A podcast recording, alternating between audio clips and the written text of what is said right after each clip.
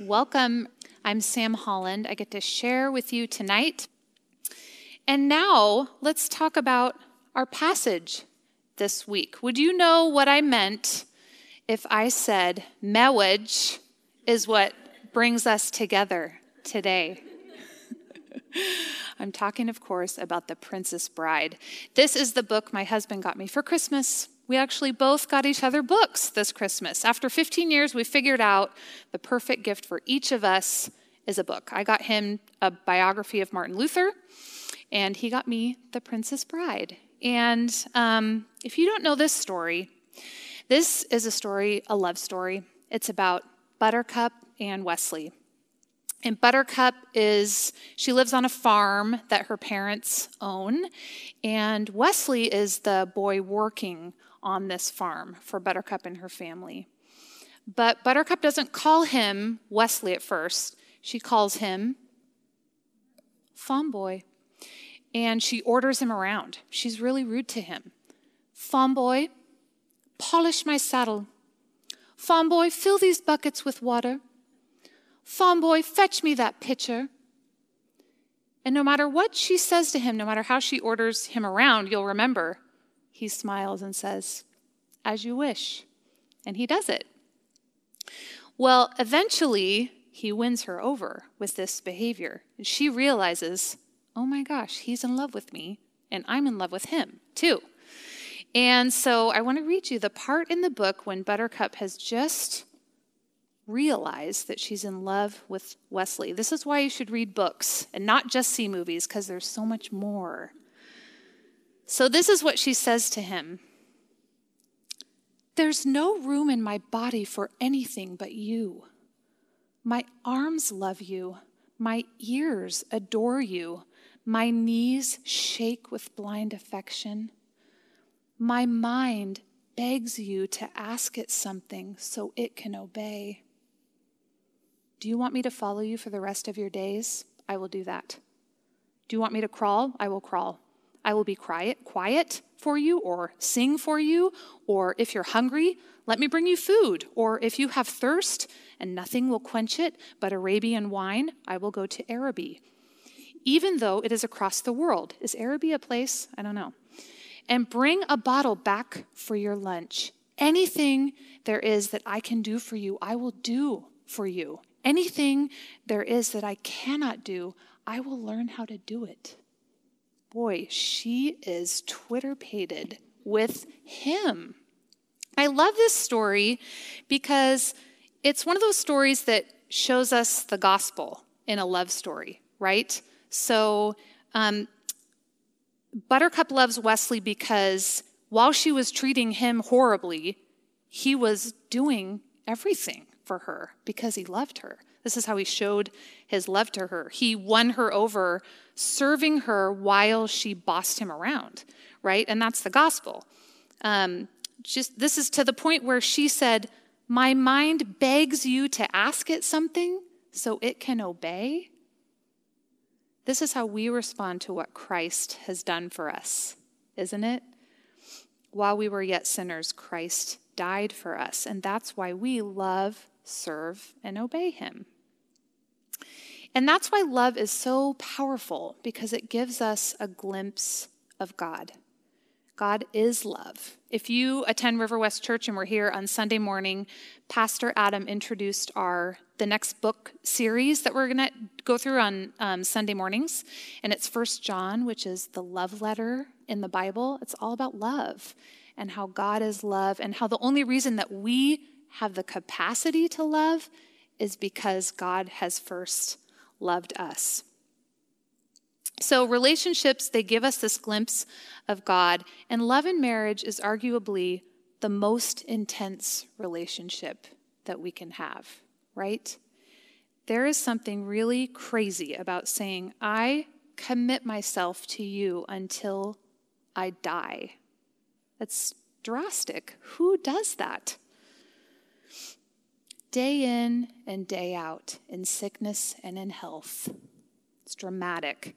And when you're young and fresh, like Buttercup and Wesley, and you're infatuated with each other, that just fuels the whole thing. You don't need anything else at that point. But when you've been married for 15 years, you realize, well, it's not always like that. And some of you have been married a lot longer than me. And some of you have gone through divorces and a lot of pain because of marriage. And you know it's not like Buttercup and Wesley. For some of you, your deepest pain and wounding has actually come from marriage. And the truth is, God never meant for marriage to create pain in our lives. That's the furthest thing from his heart. Now, this week in our passage, we saw this vision of what marriage could be, a possibility, the ideal. But before we look at our passage, let's consider for a moment the literary context of our passage. You know, we have this great Bible study where we get to break Ephesians down into these weekly passages that we read. But Marianne's been so great about tying it back into the whole book of Ephesians. And we have to do that so we can get the whole picture of what's going on. It's like with the Princess Bride, if all you knew was the love story, you would not have the full picture of this book.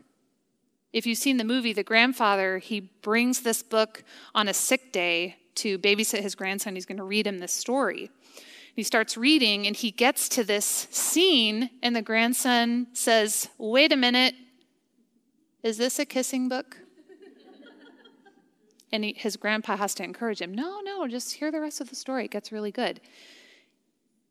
If you stopped at the love part of The Princess Bride, spoiler alert, you wouldn't know that Wesley, at one point Buttercup presumes Wesley's dead. And so it gets engaged to Prince Humperdinck. That's how the book got its name, Princess Bride.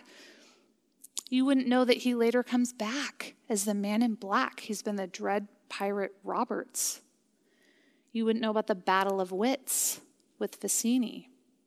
It's inconceivable what happens in this movie. I couldn't help it. Well, in the same way, we have to consider the literary context of our passage, right? And so let's just review. What is the whole book of Ephesians about? We've learned a lot so far, haven't we? What are some things we've learned? Well, first of all, we know Ephesians is a book written by the Apostle Paul to a group of people in relationships. Perfect. We're a group of people in relationships. We're just the right people to read this. If you're married, maybe you even read it with your husband this week. I know a few of you did. Well, what does Ephesians tell us? Big picture. It tells us about the riches of our inheritance in Christ, right? Through God's grace in Christ, how he's drawn us together, Jews and Gentiles, and he's building us into a building, a temple, actually, for his Holy Spirit to live in. And we make up the stones of this building, and then Christ, of course, is the big cornerstone in the foundation, right? Ephesians is about living in unity. There's a big, major theme of unity in this book, and serving the world together as a body where Christ is the head, right? That was another one of the metaphors that Paul used. So these are the overall framework that we've been given for this book. And then our passage, it's not only a part of Ephesians, it's a passage within a passage. If you look at a text carefully, you can usually identify the main verb in a passage, and that'll tell you a lot about what's going on in this passage and how do we interpret it. And you wouldn't guess it, but the main verb in our passage is not submit. It's not love. It's not respect. It's actually not in our passage. The main verb is back in verse 18, which is what Marianne taught us last week. So verse 18, let's review. Paul says, "Don't be drunk with wine, for that's debauchery. But be filled with the Spirit." Be filled with the Spirit. That is the main verb for our passage. Being filled with the Spirit, it's the prerequisite for a thriving marriage. We learned last week from Marianne, it's God's will for us that we would live day by day, moment by moment, under the influence of the Holy Spirit. God calls and empowers believers to spirit-filled relationships. And so the main truth I want to discover with you today is that God calls and empowers believers to spirit-filled marriages. Well, let's look at this description of a spirit-filled marriage that he's calling us to. And we're going to start chapter 5, verse 18, because that's where our main verb is. It says, "And don't get drunk with wine, for that is debauchery, but be filled with the Spirit, addressing one another in psalms and hymns and spiritual songs, singing, making melody to the Lord with your heart, giving thanks always and for everything to God the Father in the name of our Lord Jesus Christ, submitting to one another out of reverence for Christ." And so starts our passage, right? It says, "Wives, submit to your own husbands as to the Lord. For the husband is the head of the wife, even as Christ is the head of the church, his body, and is himself its Savior. Now, as the church submits to Christ, so also wives should submit in everything to their husbands. Husbands, love your wives, as Christ loved the church and gave himself up for her, that he might sanctify her, having cleansed her by the washing of water with the word, so that he might present the church to himself in splendor, without spot or wrinkle or any such thing, that she might be holy and without blemish. In the same way, husbands should love their wives as their own bodies. He who loves his wife loves himself. For no one ever hated his own flesh, but nourishes and cherishes it, just as Christ does the church, because we are members of his body. Therefore, a man shall leave his father and mother and hold fast to his wife, and the two shall become one flesh. This mystery is profound, and I am saying that it refers to Christ and the church. However, let each one of you love his wife as himself, and let the wife see that she respects her husband." Well, sounds good, right? Living the dream. This is us on our best days, in our best marriages. Maybe you've had a glimpse of this in your marriage. Maybe not. This is both spouses full of the Holy Spirit, working as a team, serving each other. But I know what some of you are thinking. That's not how it really is, Sam. That's not reality. That's the movies. That's Buttercup and Wesley.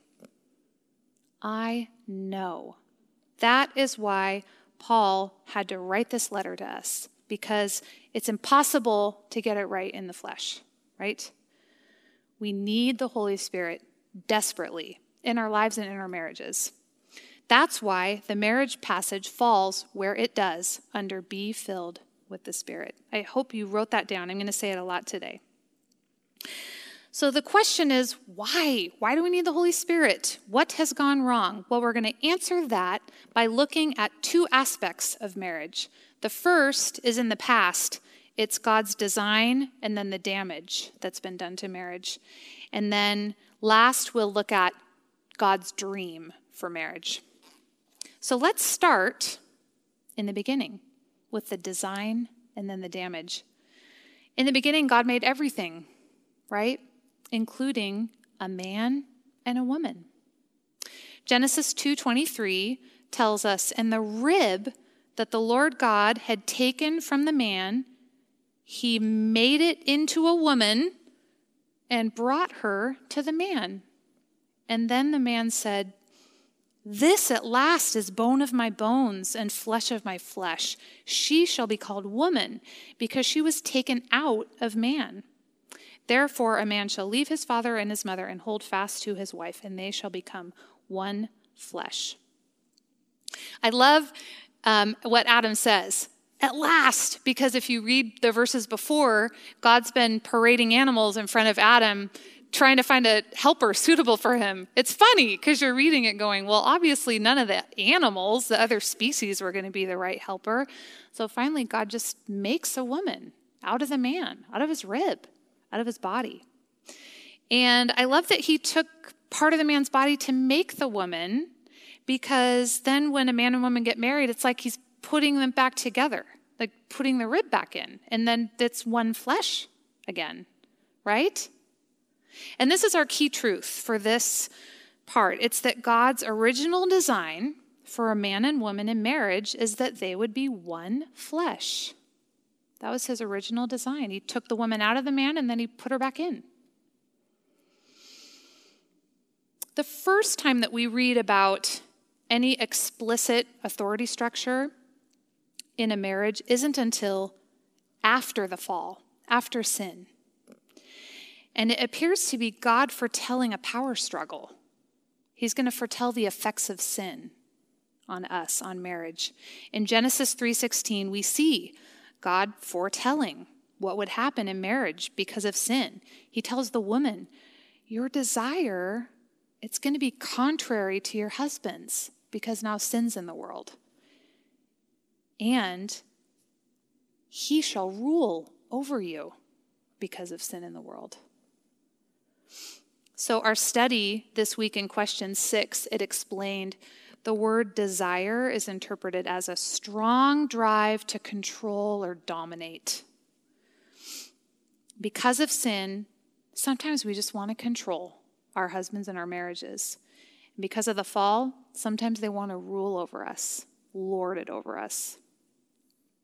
So because of the fall, we have this struggle to work as a team and serve each other the way God designed it to go. We tend toward selfishness. We either dominate each other on one end of the spectrum of selfishness, or we drift off over here into independence. Oh, my needs aren't being met. I'm just going to withdraw and do my own thing. So these are two selfish ends of the spectrum, dominating and independence. But service is what we're called to. Selflessness. One flesh, spirit-filled. That was the design and God's original plan for marriage. Now, another result of sin is, of course, choosing to live separately from God, right? We have free will. Relationship with God is a choice. And some of you are married to someone who's living separated from God by choice. They're living outside of relationship with Him. So you're the only one in the relationship who's even capable of being spirit-filled, right?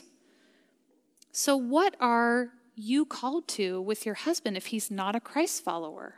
Or if he is a Christ follower and he's not spirit-filled, he's not connected, he's not growing? Well, we saw in our lesson this week, the Apostle Peter has something for us to consider. He tells us in 1 Peter 3:7, wives, be subject to your own husbands, so that even if some do not obey the word, they may be won without a word by the conduct of their wives, when they see your respectful and pure conduct. This is actually part of my parents' story. My parents are sitting over here, and my mom became a Christian before my dad did. And he saw transformation in her life. I asked him to describe it. He said, well, she exhibited a softer, more caring disposition. She showed more patience and understanding. Those are fruits of the Spirit. I thought that was the Holy Spirit in her life. The fruits of the Spirit are love and joy and peace and patience and kindness and goodness and faithfulness and gentleness and self-control. And my dad, he was drawn to that in my mom. And I think about 6 months later, he gave his life to Christ. He was essentially won without a word by the conduct of his wife. Now, I tell you that to give you hope. I realize that's anecdotal evidence, and not every marriage will go that way, or it might take a really long time for that to happen in your marriage, and it takes a lot of long suffering to get there. But also, I know that some marriages are filled with abuse and addiction. And I just want to say, if you're experiencing abuse or addiction in your marriage, the priority is to get to a safe place, and then we have pastors and counselors who want to help you. And they do all the time. They help people who are in abusive or addictive relationships. But for the rest of us, remember the main verb in this passage. Do you remember it? Be filled with the Spirit. It's what we're called to no matter what. And it could be that, like my parents, you being filled with the Spirit, that could actually draw your husband into a relationship with God. Or it could draw him closer in his relationship with God. But I just want to acknowledge again, it is difficult to live day in and day out with someone who's spiritually on a different page than you. It's not easy. But I think the Spirit can help you on your end. I really do. Marriage takes determination even when you're both Spirit-filled Christ followers, because you're making that choice every day to be a Spirit-filled Christ follower. So what is God's message for you today? Well, first of all, it's grace, major theme of Ephesians. No matter what our marriage relationships look like, we know from Ephesians, God has poured out his love and his grace and his Holy Spirit into our lives. He hasn't withheld any blessing from you or from me, and he meets us right where we are in the brokenness of our marriages. He knows your marriage. He knows mine. He knows exactly what we need. He knows our struggles. But above everything else, he wants us to come to him first for everything. Come, ask to be filled with the Spirit for wisdom and for power in your marriage. So are you single and desiring to be married? Walk in the Spirit and seek wisdom from God on who you'll marry. It's a big decision. If you're married, walk in the Spirit and seek God on how to live out each day with your own husband, no matter what his spiritual status is and how he's carrying out his part. Do you swing between independence and dominance? I think we all do. Ask the Spirit to bring you and your husband towards each other and towards Spirit-filled one flesh, like originally designed. Okay, so marriage was designed to be good and beautiful, two people becoming one flesh. It's sin and brokenness that has damaged our potential for good, beautiful relationships and that has made marriage such a struggle. So we've talked about the design and the damage. Let's talk about the dream. So even though God had this wonderful design for marriage and it was beautiful, sin tore it all apart. But now, because of Christ's death on the cross, through the Holy Spirit, God is making all things new, including our marriages. And he's made a way for us to pursue the original one flesh design for our marriage relationships in his power. So this is the key truth for the dream. It's that God's desire today is for a man and a woman to be one flesh in a Spirit-filled marriage. So I just want to know, was it at all hard for you to read this passage? Because maybe you're kind of independent and you're a 2018 woman, and the very first thing says, wives, submit to your husbands. He's the head of you. Anyone? Asking for a friend? Seriously, though, at first glance, it feels that way. Hey, wives, let your husbands boss you around if you just stop there. In fact, I've known more than one friend who has either read this passage or heard this passage, and because of the teaching of this passage decided maybe church isn't for me, maybe Christianity isn't for me, because the idea of submitting to a spouse just kind of feels archaic. We just don't do that, right, in 2018. But maybe it's hard for you to imagine submitting because your marriage has been a huge struggle and source of pain in your life. And you don't respect your husband. How are you supposed to respect your husband when you don't respect him? That's what I always come back to when it says respect your husband. It's like, well, but if I don't, then how do I? For some, unfortunately, reading instructions to submit to your husband is actually a trigger to some of the most painful parts of your life. And I'm not advocating submission to an abusive spouse, and I never would, and no one should.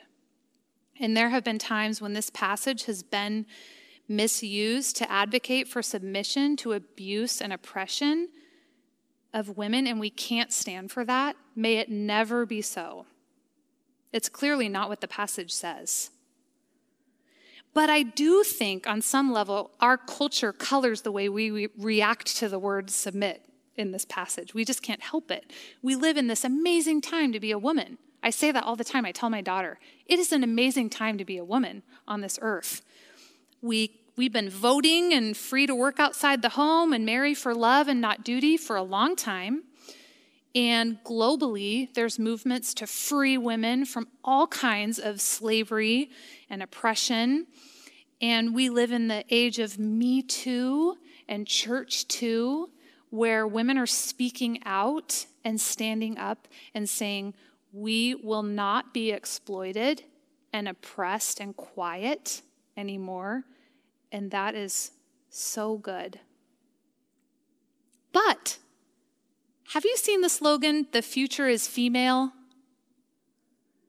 Okay, that's where I wonder if we've gone a step too far, you know? I hope the future's not female. I mean, isn't that the fall? Isn't that dominance? That's not what we're going for. I pray that the future's male and female, this equality, equal image bearers, that was God's design. That should be our goal. I hope that in my quest for my God-given equality as a co-image bearer, I don't disempower men in the process.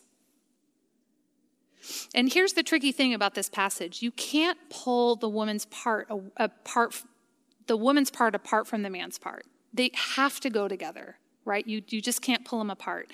We want to do that because we're an individualistic Western society. It's what we do. But we have to look at them together because that's the design and the dream. It's the togetherness of them. You're not one person anymore. You and your husband are one flesh. You can't take it apart. So keep the idea of this spirit-filled one flesh in mind while I ask you, what does submission look like for us today?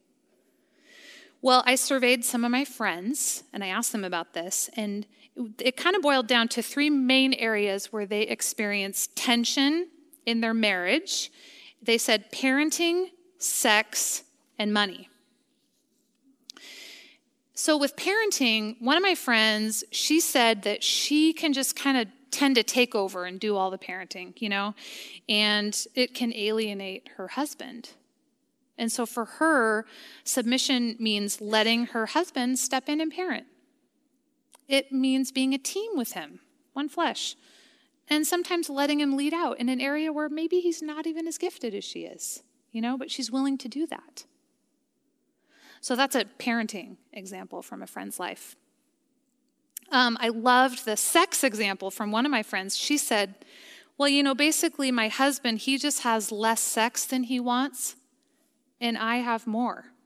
Wait, did I say that right? Yeah. I thought that's such a good way to put it. I mean, probably most relationships are like that. That's submitting to each other and loving each other. Being married doesn't mean you have sex all the time as much as you want, because there's another person involved. But it might mean that you have more sex than you want, but your spouse has less. Does that make sense? Okay, and how about money? This is another area where it can be really hard to submit, right? And it looks different in every marriage, and some people have different jobs and bank accounts and spending, and some of us put it all together, and then there's a banker, and, you know, it can look really different from marriage to marriage. So, and usually one's a spender and one's a saver, generally. So let's say your husband, he wants to save, and you want to spend. What do you do?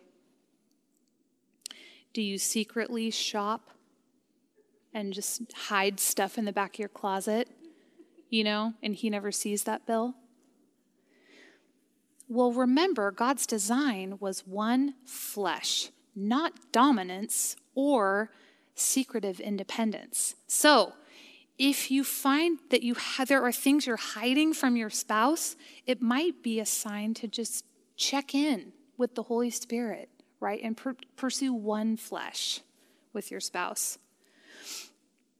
You know, I hadn't thought a lot about this, how this played out, submission played out in my own marriage until the past month when I was studying for this. And we didn't really talk about it. We got married later in our 20s, so I think we knew ourselves pretty well. Our personalities meshed pretty well. You know, it's not perfect, but we functioned pretty naturally as a team until one day, one of our kids was in preschool, and the preschool teacher told me, I really think you need to hold him back. He's not ready for kindergarten.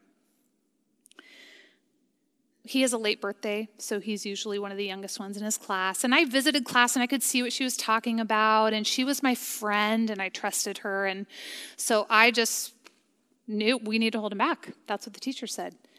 Well, it surprised me when I processed it with Darren. He said, no, I think we should put him in school. And we really hadn't had a disagreement like this before. Well, and we went round and round and back and forth. And what are we going to do? And we couldn't come to an agreement. Well, and I was either studying Ephesians at this point or just thinking about this verse. At the same time, I was praying, God, what are we going to do? Should we put him in school, hold him back? And my impression from God was, let Darren make this decision. And so I did. And then once I felt God give me that peace to let Darren make the decision, we just moved forward. And looking back years later, God has blessed that decision.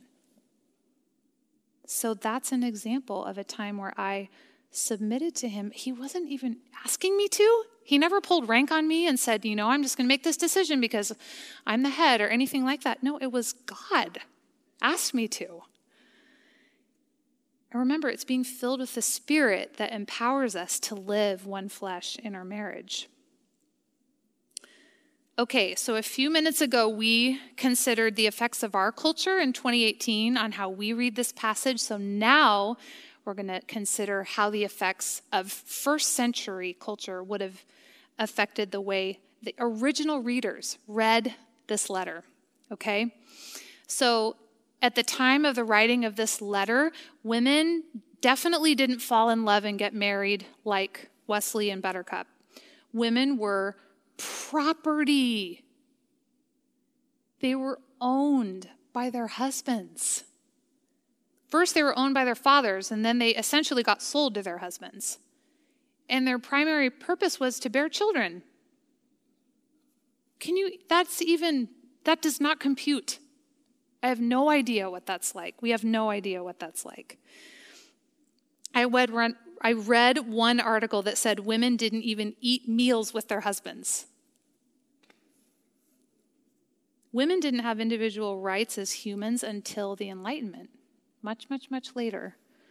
So imagine what it was like for first century Christians to read this letter from Paul. So if you're a woman, you're probably sitting in house church listening. You likely couldn't read.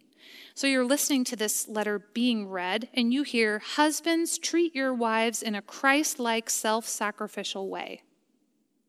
Incredible. Jaw-dropping. Revolutionary. Radical. Earth-shattering. We can't even experience it. Paul, not only he doesn't use the word obey. He doesn't tell the women to obey their husbands, which they would have heard before. He uses household chore imagery to tell husbands how to love their wives. And if you think your husband doesn't do enough chores, let me just tell you, a first century husband, never. Unheard of. Never. This would have been shocking for the men to hear and the women. This was a radical departure for married couples. Well, we should be just as shocked as we look at what Paul tells our husbands. It's so interesting. He doesn't tell them to rule, to boss, or even to lead us in this passage, right? He tells them 3 times to love and then to nourish and cherish us like Christ does, the church. So according to this text, our husband's ability to lead is directly dependent on us empowering them. This gives us tremendous influence over our husbands and our families. It leaves us, in a sense, still in the leadership position. Do you see what I'm saying? In the end, it's kind of all up to us whether this is going to work. Because the best leaders I know, they're great because they're constantly empowering other people. That's how they lead well. That's what it's all about. Our conduct has the potential to greatly influence our husbands and our families. And haven't you seen this to be true? I often feel, for better or for worse, I'm the most powerful influence in my home. Choosing what to say, what not to say, how to react, whether to react, taking a breath, counting to 10, thinking before I say anything. My choice to speak respectfully to my husband, even when I don't respect him, changes the way that he operates. We have this power to treat our husbands respectfully or disrespectfully, to swing between dominance or independence. And so I think we arguably have the most power of anyone in our homes. I really do. Maybe this is why Paul, part of why he calls it a mystery. He's like, I don't really get it. I mean, I don't really know how to explain this, but women, when you're spirit-filled, you're going to submit to your husbands like you submit to Christ. You'll actually be leading your family because you'll be empowering your husband. And if he's filled with the Spirit, he's actually going to be submitting to you, even though he's leading if you let him, and he's going to be meeting all your needs. It's inconceivable. But in the end, it's to teach you about Jesus. And it will help you understand how much he loves you and has given himself up for you. And in Ephesians 5, marriage has the potential to show that to the world, too. So what does it look like when it's lived out? Well, that won't look exactly the same in every marriage. I loved when Marianne told us, the goal is unity, not uniformity. I love that. There's so much freedom in Christ when it comes to exactly what your marriage is going to look like and how you and your husband will live this out. And it depends on your individual temperaments and the parents who raised you and the church you grew up in and the town you grew up in. I mean, there's so many things that create culture around us. And this is why we need wisdom and power from the Spirit, because you can't just look at your friend's marriage and say, I'm going to do it that way. You can't look at this friend's marriage and say, I'm going to do it that way. Your marriage will have its own story and nuances and ways that it's going to work. And this is why we need the Spirit from the time we choose a spouse all the way through our marriage. The whole time, be filled with the Spirit. But even as it looks different, I think there's some things that will be true across the board. And here's what I think they are. Number 1, don't swing between dominating and independence. Try to be Spirit-filled in the middle. One flesh, the design and the dream. Pray. I used to pray all the time that Darren would start helping me around the house. He wasn't raised with that modeled to him. Men just didn't do that in his home. And he just never thought about it. And then one day, he started sweeping and doing dishes. And every Tuesday night, so I can be at the river, he goes grocery shopping, and he takes the kids with him, and they fill up the pantry and the fridge for me. That is the Spirit in my husband's life. It's not how he was made. It's not how he was raised, but I prayed for it to happen for a long time, and I'm seeing the fruit of that now in my marriage. You can diligently pray for the Holy Spirit to change your spouse. Number three, choose to speak respectfully, even when you don't feel respect for your spouse's actions. This puts you above reproach, and your children won't be taught to disrespect people with their words. Number four, don't make big decisions alone. Ask him what he thinks about significant decisions with the kids or large expenditures. Even if you think he's probably on board, it just communicates respect and that you want to make decisions together. Number five, tell your husband every little thing that you notice him doing right, no matter how small it is. Doesn't that feel good when someone pays attention to you and they tell you, I see you. I know you. Thank him when he serves you, even in the smallest way. So here's something interesting. I've seen in Ephesians 5 marriage operating in the marriage of friends who don't even identify as Christian or as spiritual. It's kind of funny. So I have this friend, and I knew that she really wanted a piano. She'd been telling me, I just really want a piano. Well, then I have this other friend who told me, I'm trying to get rid of my piano. And so I just played matchmaker. I said, I know someone who wants a piano. So I told this friend, I found a piano for you. And she said, oh, I'm so excited. I'm going to ask my husband. And then a few minutes later, she texted back, oh, my husband said, no, I can't have the piano. I was like, wait a minute. Did you just submit to your husband? I mean, you're not even a Christian. Why would you do that? I didn't really say that to her, but I've been thinking about it, been thinking about their marriage, and I realized, he really loves her like Christ loves the church. He is a great husband. I think he was raised in a Christian home. He treats her like this passage describes. And you know what? It evokes that kind of respect from her, where she trusts him. She runs these things by him. Hey, can I have a piano? No, it won't fit in the living room. Okay, that's a good decision. And I thought, it's so interesting. They're not in relationship with Christ, but they're image bearers, right? They're made in God's image, and they're living out this design because anything good in the world, it's just common grace God gives to everybody. And it's just confirms to me it's the way it was meant to be. It's what will just happen naturally if this is how people are treating each other. And it's beautiful. It's the best way to live. It works. Well, let's finish up what happened with Wesley and Buttercup. What did it look like in their relationship? Well, in the movie, Wesley shows up when Buttercup is set to marry Prince Humperdinck, right? He can't let that happen, but he's disguised as the man in black. So she doesn't recognize him, but he knows who she is.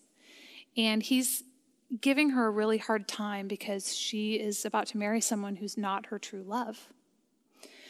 And at one point, she's so annoyed, she pushes him down this really steep hill, and she says, you can die for all I care. And he's tumbling down the hill, and he yells out, as you wish. Oh my gosh, it's Wesley. And she throws herself down the hill and tumbles after him. She doesn't care. She just wants to be with him, her true love. And then they have to escape Humperdinck by surviving the fire swamp, you might remember. And Wesley is like lifting her over the fire. And then she falls down in this sand, and he dives in after her and saves her. But then she delivers him from the R-O-U-S, the rodent of unusual size. Do you remember that? True love is not easy. We're constantly called to give our lives for one another. Well, what is God's call on your life because of this passage today? Again, if you're single and you're looking to marry, be filled with the Spirit. Choose a partner wisely, someone with a temperament that works with yours, someone who's going to love you the way that this passage says, someone who knows the Lord so they can be Spirit-filled. That's who you should marry. If you're married, be filled with the Spirit.